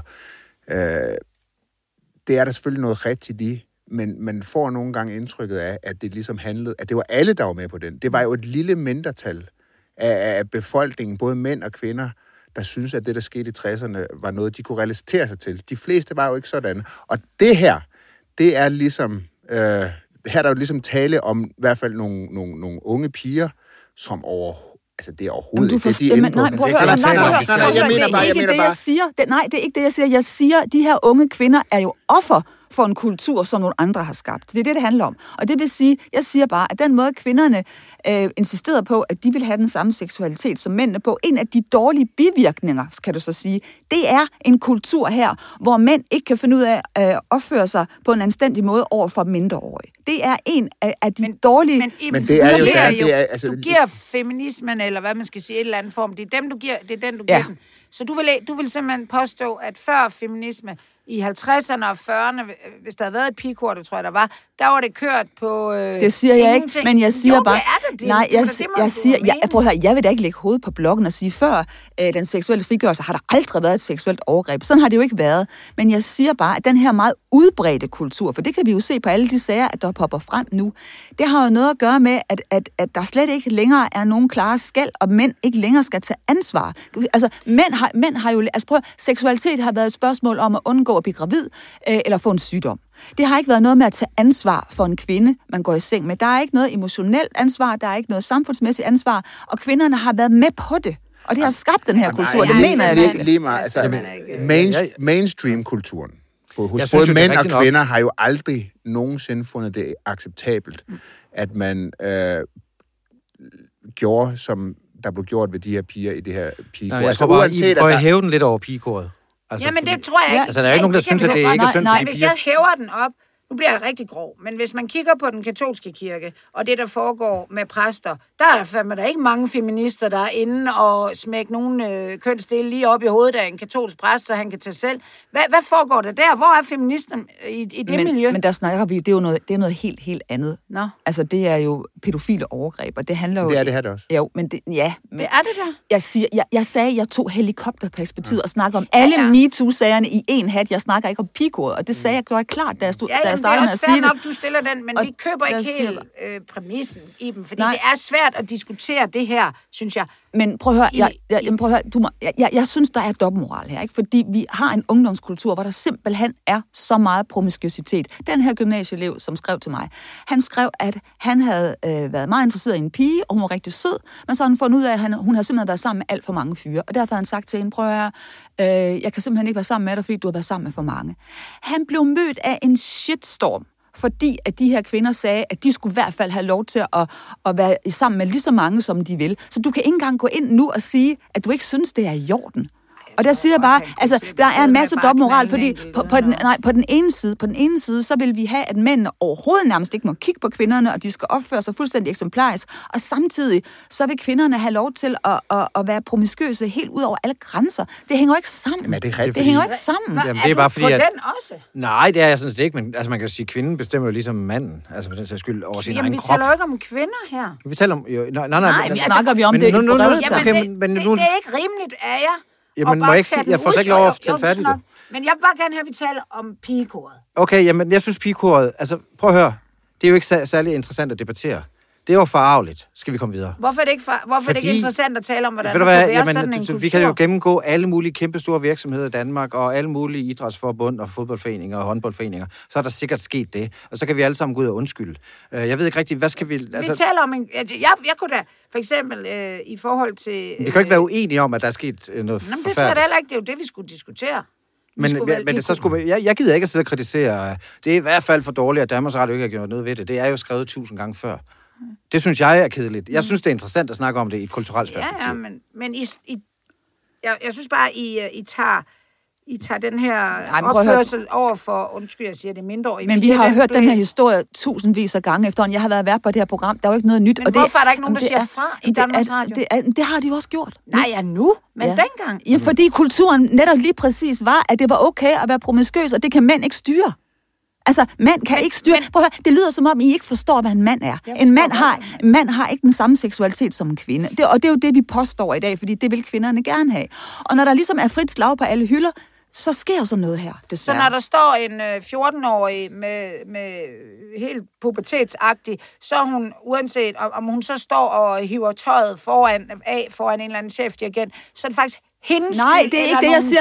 Anna, Anna, der har Anna, gjort hende høre. til... Det er simpelthen ikke fair. Det er simpelthen så uretfærdigt, Jamen, det, det, du gør nu, fordi du sidder og siger, at jeg synes, at det her er Nej, pigens nej, skyld. nej. Det siger jeg ikke. Jeg siger bare, at der er blevet sluppet en kultur løs i vores samfund, ikke. som, er, som har med feminismen at gøre, om at kvinder vil have den samme seksualitet som mænd. Nej, jeg tror meget her, altså for, ja, det, det tror jeg faktisk ikke har ret meget med lige den her sag at gøre. Jeg tror ikke, man kan forklare overgrebene i op gennem 80'erne, øh, i pigekoret og 70'erne med øh, en eller anden 60'er-kultur, fordi hvis den præmis skulle være rigtig, så skulle der jo aldrig have været overgreb på børn før, og jeg tror, der har været masser af overgreb på børn lang tid før det. Der talte man bare overhovedet Alle, ikke der om har det. arbejdet i Danmarks Radio, de det. ved, hvor vild en kultur der var i Danmarks Radio i 70'erne. Fordi jeg kan huske, da jeg startede i Danmarks Radio, der var der nogle af de gamle, der sad og snakkede om alle de fester, de havde holdt. Også når de var ude at rejse på reportage og sådan noget. Og ved du hvad? Det var bare helt vildt. Så det overrasker ikke mig. Det Eller her. ekstrabladet for den sags skyld. Mm. Men, venner, fair nok, det vi i hvert fald, jeg synes i hvert fald, man kan lidt konkludere, det er jo, at når vi skal diskutere de her MeToo-relaterede emner, så er vi jo dybt, altså grundlæggende uenige om, om, om det der helikopterblik, eller, eller, fordi jeg vil også godt op i det, men det er jo en anden sag. Men, men jeg synes stadigvæk, at hvis vi kan komme så langt, vi kan sidde i et eller andet øh, populært øh, podcast og være uenige, og Du er, du er Accepterer det. konkret, hun er abstrakt, sådan hører jeg det.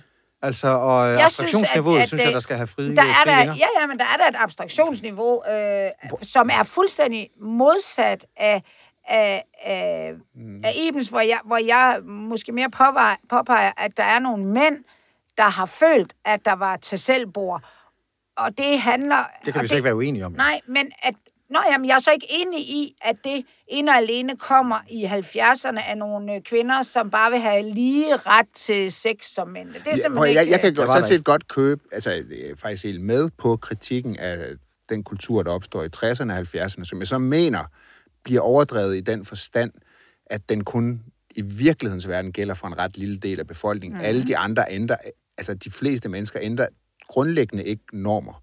Men der er et ungdomsoprør, der er en 60'er-bevægelse, men, eff, men jeg synes bare, man overdriver, hvad skal man sige, effekten af det. Hvis du ikke vil have sex på en af de første dates i dag, så kan du ikke date. Altså, det er blevet så almindeligt, at du skal have sex med det samme. Altså, kvinder, som siger, vil du faktisk gerne vente, indtil jeg er sikker på, at du vil mig, og vi har en, en klar aftale om, at vi er sammen, og vi, skal, vi har et forhold.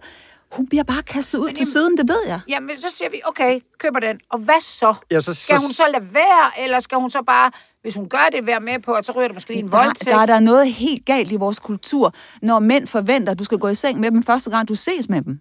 Eller kvinder mænd det. også, og også øh, måske forventer, at, øh, at mænd skal gøre det samme.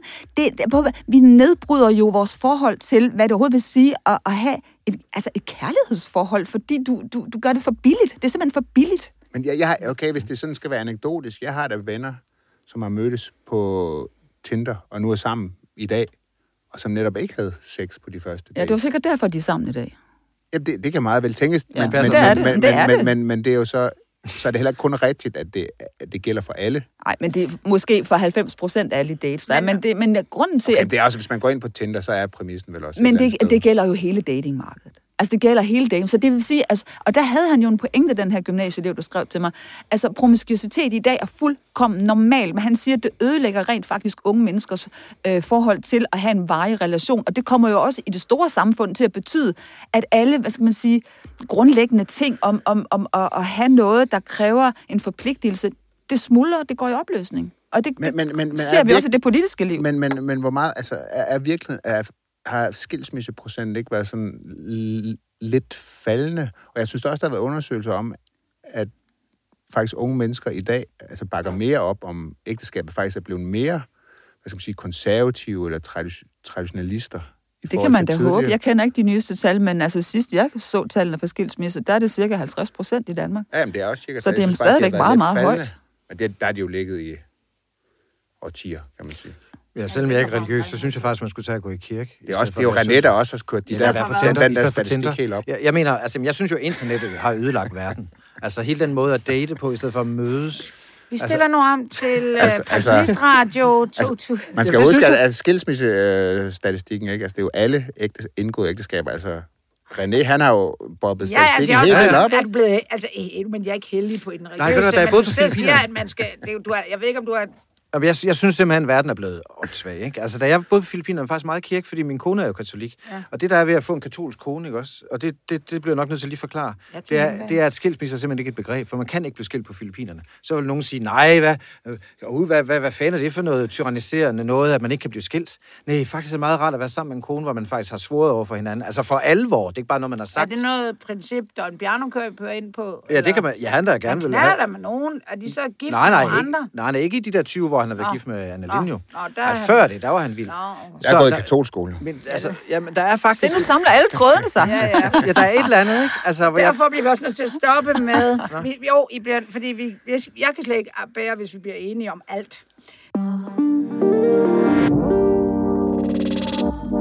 Øh, vi skal til noget, hvor vi... Jeg tror ikke, vi kan blive så... Ja, det kan vi sgu nok. Mette Frederiksen. Jeg kigger igen på, ja, altså, på Joachim. Det er også ham, der sidder med direkte adgang til magten. I hvert fald i forhold til at sidde på nogle pressemøder og blive talt henover. man ved snart, hvad man får længst løg af, af MeToo eller Mette Frederiksen. Nej, det starter med Altså. M det hele. Har du i det hele taget Ja, de nogen tilbage? Nå. øh, jamen, øh, statsminister, hvad, hvad skal vi sige, på glat is, eller hvad? Der har været pressemøde om minkskandalen, det tror jeg ikke, hun vil kan sagen, i sidste uge, og der var coronapressemøde ja. i denne uge. Og jeg sidder bare og tænker, er det, er det magt og arrogance, er det bare skide dygtigt lederskab? Joachim, mm. du har været der.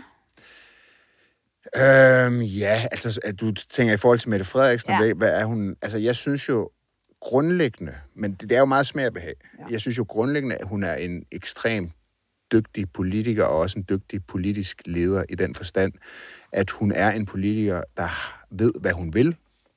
Hun har et politisk projekt, og hun har heller ikke været bange for at gribe magten. Og det er der nogen, der ikke kan lide, fordi så bliver det sådan noget, måske lidt uddansk, sådan noget, ja, så bliver det magtfuldkommenhed, eller magtliderlig, eller hvad man nu siger.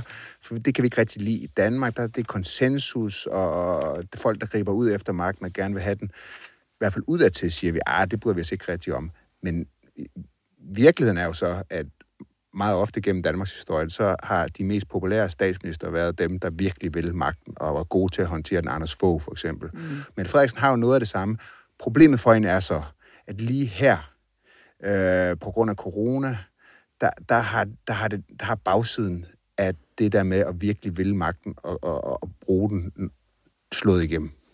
Mm. I den forstand, at der opstår en helt, det er min analyse af det, en helt særlig situation, hvor det simpelthen bare går for hurtigt. Øh, og hvor at hun, øh, hvor alle de, hvad man siger, sikkerhedsventiler, eller hvad skal man kalde barriere, som er i sådan et system, der skal sikre, at man ikke begår fejl af den her karakter, den, den bliver der så blæst øh, henover. Mm. Øhm, så jeg synes ikke, man kan sige god, dårlig leder. Jeg synes, jeg synes, jeg kan være politisk uenig med hende i mange ting, men jeg synes, hun er en stærk øh, og dygtig politiker. Okay. Det er muligt. Jeg synes, hun er som... som altså, jeg kender hende ikke personligt, men det der med, at, at hun til sydenlandet ikke laver fejl, det, det, det, det, altså, det gør simpelthen, at jeg er nødt til at stemme på alt andet end hende. Altså, jeg, jeg har næsten... Du ved, jeg har simpelthen overvejet, hvis jeg så hende, altså på gaden, om jeg egentlig ville kunne lade være med at give hende en fuckfinger. Ja. Altså, Hvorfor? fordi, fordi, Prøv at øh, fordi at jeg synes, hun er... Så, det er den magtfuldkommenhed, det er det der, den der med, at hun hele tiden er øh, sådan... Øh, hun doserer, eller hun, hvad, hvad kalder man det, når hun, hun taler ned til mig. Hun taler ned til den danske befolkning. Hun, hun er sådan den store moder, ikke? Det er Ja. mange, der godt kan lide hende. Jamen, jamen så, så må vi simpelthen tage os sammen som folkefærd. Okay. Vi, fordi jeg tror godt, vi kan selv, og jeg synes, man skal som politiker gi- give folk, øh, du ved, lyst og initiativ til at kunne selv. Ikke? Og det, jeg, jeg, jeg ved ikke engang, om jeg er borgerlig eller rød eller blå, eller hvad jeg er. Men den måde, som hun øh, er, altså, lige før hun sutter på sine tænder, er selvtilfredshed. Ikke? Den der, ikke, som jeg, min mor også gjorde. Ikke? Altså, jeg, jeg, jeg, jeg, jeg, det, hun, hun giver mig morkomplekser. Altså, jeg kan ikke have Åh hende. oh, nej, nu skal vi altså din mor blandt Ja, nu skal jeg, det, altså, jeg kan ikke have hende. er hun? Simpelthen, jeg kan simpelthen ikke holde hende ud. Øh, Jeg, jeg mener, at jeg tror, at Mette Frederiksen er et fuldstændig almindeligt menneske. Hverken mere eller mindre begavet end nogen som helst andre. Mm. Hun er bare blevet båret frem af de der forpulede socialdemokrater. Ikke? Og, øh, og, det, og det er meget typisk socialdemokrater. De har pampet hinanden frem. Hun, og, og, og hun, fordi hun godt ved, at en dag bliver hun afsløret i ikke at være nogen stor strateg. Hun omgiver sig jo med spindoktorer, der kan fortælle, hvad hun skal gøre, og altså åbenbart give en dårlig råd i forhold til at slette, og hvad ved jeg. Ikke? Altså jeg tror i virkeligheden, hun er bange for at falde igennem, og derfor puster hun sig op. Men jeg må ikke lige sige noget interessant. Jeg så lige i Se og Hør, der, var- det var faktisk en, der sendte mig et link. Der er, hende, der er et portræt af hende, der er Barbara Bertelsen, altså Nå, hendes ja. departementchef. Mm. Det viser sig jo, at både Mette Frederiksen og Barbara Bertelsen, det her det er en billedtekst, de ser og hører, som vi på Ekstrabladet måske skulle kigge på. De har begge to haft et meget nært medlem af familien, som var i fare for at blive ramt af corona, da vi ser de første lige på de italienske lastbiler og sådan noget. Ikke? Ja, så derfor det, der sker, det er, at de her to mennesker, der altså styrer Danmark, de har selv en onkel... De bliver eller- bange, simpelthen. Ja, de bliver bange. Og vi skal ikke styre sig af angst. Og jeg vil ikke være med til det. Jeg gider ikke at leve i et land, der er styret af angst. Og det er det, Mette Frederiksen står for. Og derfor kan jeg ikke holde hende ud. Og derfor ved jeg ikke, om jeg skal give en fuckfinger eller ej. Det- Jeg ved ikke, om du skal, men jeg tror, Nej, du gør men det er det. bare sådan, jeg har det. Jeg tror ikke, jeg gør det, men jeg siger bare, det er sådan, jeg har Der det. er mange andre ting, så kan du også gøre det. det er Ja, OK så bliver man også anholdt. Ja. Jamen, hvor, hvor er du? Jamen, øh, jeg synes, vi skal holde lidt i den her feminisering og maskuliniseringstematik, fordi at øh, Mette Frederiksens politik er jo enormt feminiserende. Forstået på den måde, at hun jo vil skabe sikkerhed og tryghed, og hun vil fortælle alle danskere, hvordan vi skal leve. Vi skal ikke selv tænke længere, fordi at vi skal have, altså vi, skal, vi får simpelthen besked Men det er præcis på. Jamen, det er jo sådan moderligt i hvert fald. Okay. Øhm, hvorimod en, en mand vil jo appellere mere til, at vi selv tager ansvar. Altså, hvis man kigger på, for eksempel, altså det er jo egentlig generelt for alle Europas ledere. Der er ikke nogen af dem, for eksempel, der har været i militæret eller noget. Altså, Merkel, det er jo det samme. Altså, der skal være en regel for alting, og vi skal beskyttes. Staten og systemet skal beskyttes. Vi kan ikke længere selv tænke. Altså, Staten. Altså på et tidspunkt, øh, der var fortorvet ude, hvor jeg bor, opdelt i, hvor man må gå på fortorvet. Og jeg tænker bare helt ærligt, hvorfor har hun ikke tillid til, at folk selv kan tænke? Ensrettet Altså, søer. hvis det er, at der er en epidemi, øh, der herrer, så kan folk jo godt selv tænke, okay, hvordan beskytter jeg mig lige her? Øh, jeg bliver lige hjemme i dag. Men det der med, at nu skal der ligesom være et system, der bestemmer, hvordan jeg skal leve, hvordan jeg skal have det godt. Det, det, er, jo, det er jo meget, meget, meget feminint. Samtidig med, at hun jo ligner en mand. Hun ligner en mand. Altså hun, altså, hun ligner sådan en Stalin-figur med håret. Altså, nu er det sådan en knold i nakken, men det ser ud som, hun nærmest har en mandefrisyr. Hvad sker der, hvis man løster den knold? Men, men Og hvis, det- det havde været, hvis hun havde været en mand, gjort præcis det samme, Ja, det lukket det- samfundet ja, lige ned og så videre, havde hun Ja, så ja. ikke været bare Men- den stærke mand, der Nej, ligesom prøv at høre her. Hvis nu det var, at Barbara Bertelsen og Mette Frederiksen havde været mænd. Lad os nu lige forestille os det. det og vi så havde set de her sms'er med øh, rul der ned, eller læg jer ned, og opfør jer ydmygende og sådan noget, så har der været en kæmpe opstandelse, fordi det havde været krænkende. Og lad os sige, at Mogens Jensen havde været en kvinde. Det var aldrig gået. Det var aldrig, Men der er også aldrig kæmpe gået. opstandelse nu. Ikke rigtigt. Hun kommer afsted med det her. Hun forstår hele tiden at, at, at skifte emne. Okay, så lige efter hun var ude i den her minkuvær og de her øh, sms'er, så laver hun et nyt øh, pressemøde, hvor hun så skaber nogle nye regler og frygt, frygt, frygt, og hun splitter befolkningen i uvaccineret og vaccineret. Altså i stedet for at samle befolkningen, som siger, det, her, det er en fælles splitter. opgave, så splitter hun folk. Hun er psykologi... Altså, Så at hun er, det, er man simpelthen, en det er simpelthen psykisk terror, hun kører. Det er fe, feminin psykisk terror, hun kører. Det er rigtigt. Det Jeg synes, det, det er så ubehageligt. du Hun kan er godt så gå til farlig. tasterne her efter, fordi altså, det, det er simpelthen... Øh, altså, det, Og hun har brug for en psykolog. Det har hun. Ja. Altså, jeg Vil synes du jo, mene- Mette Frederiksen er meget af det omvendte. Altså, hvis man... Hele MeToo, altså det hænger hende langt. Det er min vurdering. Meget af det, hun siger omkring MeToo og overgrebene i Socialdemokratiet, eller overgrebene, hvad med MeToo-sager, der har været, altså det er jo ikke en dagsorden, hun rigtig gider. Hun brænder sgu da ikke for den der... er da klart, for øh, alle Jo, det tror jeg faktisk godt, hun gør, bare det ikke er noget i egne rækker. Ja, ja, jamen, jeg mener, når hun er ude at sige det, så Ja. tror jeg, det er meget kalkuleret. Ja. Altså, det er ikke sådan, at det er noget, der tænder hende selv, eller hun synes, at, øh, at det er mest irriterende.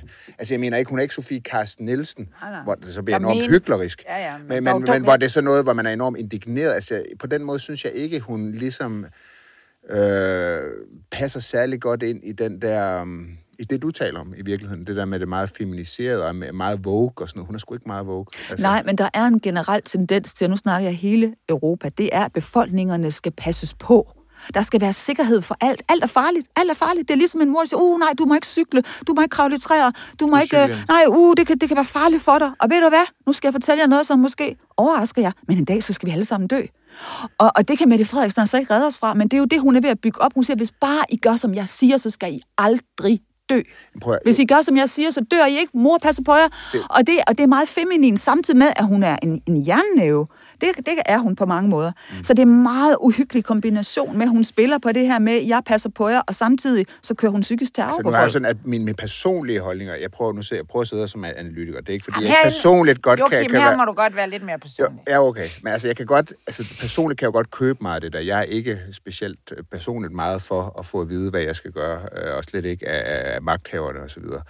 Jeg prøver bare at sige, at, at rent sådan, altså strategisk, altså, jeg mener, der er et marked for det der. Det kan du så sige, det er fordi, der er noget galt med befolkningerne, men der har bare altid været fordi- en efterspørgsel på stærke politikere. De har så altid meget været mænd, ofte.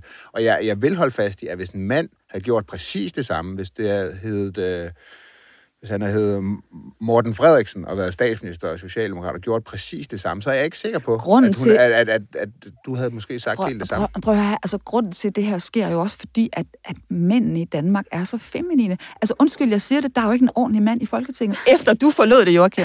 Der er, jo ikke, der er jo ikke nogen maskuline figurer overhovedet. Pape, øh, Hvor Ellemann. fanden har vi inviteret indenfor? Prøv at høre her, altså der er jo er ikke nogen, mand. der er jo ikke nogen mænd, der kan sætte foden ned og siger, nu skal folk selv have lov til at tænke. Nu stopper det simpelthen. Og nu skal, fordi- og nu skal det her samfund op og køre, og folk kan godt tænke selv. Det er der ikke nogen, der tør at sige. De siger bare, åh nej, vi skal passe på, og vi skal beskytte, og uh, vi skal lave regler og sådan noget. Og folk, mændene i Danmark, de siger, åh ja, Mette Frederiksen, hun bestemmer. Der er ikke nogen, der rejser sig op og siger, nu stopper det her. Man kan ikke se, at vi har brug for... Ja. Altså, der, vi er slapsvanse og bløddyr i det her land. Tøffelhelte. Ja, lige præcis. Og, og, altså, og derfor skal vi åbenbart have en stærk kvinde til at fortælle os. Hvis man var stærk nok selv, og det er, synes jeg jo selv er, så derfor er jeg slet ikke interesseret i at høre, hvad hun siger. Jeg slukker, når jeg ser hende. Fordi jeg klarer mig selv, og jeg finder ud af, hvordan jeg håndterer men, coronaen. de mennesker, der, der nu ikke slukker, og som ikke måske bare skriver Ja, de hjerte, måske- hjerte, men er sådan, det er fandme okay det her, det er gået godt. Det er og- angstfyldte mennesker. Ja, det ved jeg ikke. Altså, hvis, Det man, det da. ser, hvis man ser på tallene, hvis man ser bare sådan rent Jamen, det er- øh, tal, altså, så har hun jo nogle gode argumenter. Det vil sige, vi har haft... Ja, det har jeg øh, mærket. Jeg, jeg, jeg, jeg, jeg, jeg mener simpelthen, at Oh, samfundet altså, lider er- af en kæmpe angstdiagnose, og i øvrigt så kan jeg bakke det op med tal, ikke? Altså, vi går alle sammen til psykolog, åbenbart. Ja, Kom ja. lige med nogle af de. Du kan ikke bare slå Nå jo, men det er jo sådan noget med, at øh, det står faktisk, jeg lige ved at læse den der, det handler ikke kun om dig, Nå ja. af Niels Overgaard, som Ja. ja. i øvrigt er pressechef på Gyldendal, og derfor jeg blev opmærksom på det, hvor jeg udkommer. Men, men han, jeg mener faktisk, han skriver, at det er 50 procent eller sådan noget af os, der, der, der, der, der har en eller anden øh, psykisk... I hvert fald børn og unge, det er jo Ja, ja, ja, ja, altså, tårnhøje tal. Altså, vi har simpelthen ikke selvværd nok, og, og det har, det har øh, nogle smarte socialdemokratiske strateger, strateger set. Nu skal vi tales til som børn, og jeg kan ikke holde det ud. Ja, lige og jeg præcis. glæder mig bare til at flytte til Fili, Fili, Fili, Fili, Fili, hvad hedder det? Filippinerne. Filippinerne. Det er, når jeg bliver ophidset, så kan jeg nærmest ikke sige det. Og komme væk fra det her land, fordi... Fordi der bliver man talt til som hvad? Ved du hvad? Hvad bliver, prøv at høre, det er stærke mænd dernede. Det er Duterte, som jo er fedeste Trump. nok typer. Nej, men, men, men, men det er bare et andet samfund. Altså, der er både ingen regler og alle mulige regler på en gang. Man finder ud af det, og man taler ikke til folk, som om de er børn i hvert fald. Men prøv, nu skal vi skal, vi, simpelthen tiden løber, og man kan i hvert fald kalde det godt selskab. Øhm, der, hvad, hvad, hvad, skal vi, hvad kommer, vi bliver nødt til at spørge vores to venner herovre, Joachim. Altså, jeg er, jeg er bare vikar vært i, i kvindetribunalet. Øhm, hvad kommer der til at ske? Bliver der sådan en oprør med jer og jeres følgere, eller hvad? Med, med, med hensyn til? Ja, du smutter, men hvis du blev Jeg oprør ved ikke, jeg smutter. Jeg bliver jo indtil mine børn bliver gamle nok til, at jeg kan smutte. Men, men jeg gider ikke bo i det her land. Jeg synes, at Danmark er et uh, altså ret haverisk regelsamfund. Jamen, nu kommer lige op i helikopterblikket. Hvad er Hvad helikopterblikket? med dem, der mener ligesom dig? Er der flere end jer to, der sidder og Ja, alle de mænd, jeg møder, mener stort set det samme Men de tør ikke sige det. Ja, så er dem, der ikke tør sige det. Der er mange, Jeg, der jeg ikke tør sige ikke, det. hvad, hvad siger du, der Danmark er? Jeg, Jeg siger, det er et, ret- vi lever i et ret uh, haverisk uh, regelsamfund, der er ikke til at holde ud at være i. Der er ikke, der er Alle ikke levner nogen plads. Altså, det er fra latterlige parkeringsbøder til kontrol, kontrol, kontrol, byråkrati. Jeg tror, Men er altså, det jeg tror op i Belgien mener du, at det er helikopterperspektivet, det du Ja. siger? Du taler Ja, om uh, parkeringsbøder og alt sådan noget, Ja, som det er det, bliver folk synes er pisseirriterende ved at Ja, det ja, men det er sgu da ikke helikopterperspektivet. Hvorfor er det ikke det? Ej, det er da at være ekstremt konkret at sige, at du ikke kan lide, at du Så er får det en frygtperspektiv. Kald det, hvad du vil. Det er min holdning. Prøv at høre. Jeg, vil, jeg tillader mig at sige tak. Det er var fandme... Det, vi er helt... Altså, jeg er Ja, ikke er bare med færdig på den ene måde. Jeg er helt... Jeg lægger mig ned under bordet, når I går. Og, jeg, og, og Iben har allerede prøvet at diskvalificere sig selv til det her kvindetribunal, men det bliver jeg så bare nødt til at sige nej til. Og du kommer bare herind. Når, Det er også sjovere at være sammen med nogen, man ikke... Ja, det er det nemlig. Ikke? Fordi, altså, jeg siger ikke heller ikke, vi har jo ikke grinet os igennem det hele. Det har jo ikke bare været sjov og ballade. Og jeg, jeg, jeg er helt provokeret. Altså, I to, mand. Hold da op. og Joachim, ja, jeg, jeg har lyst til at fyre jer alle sammen, og høre jer alle sammen. Det har været en fest, og jeg håber, øh, Rasmus, du har en fucking opgave nu, at klippe det her sammen til noget, Noget der virker. Ja, fordi jeg synes, det var vildt, og jeg kan ikke stoppe det på den måde. Jeg siger bare, tusind tak, fordi I var med Selv tak. Selv tak. i øh, ugens udgave af Kvindetribunalet.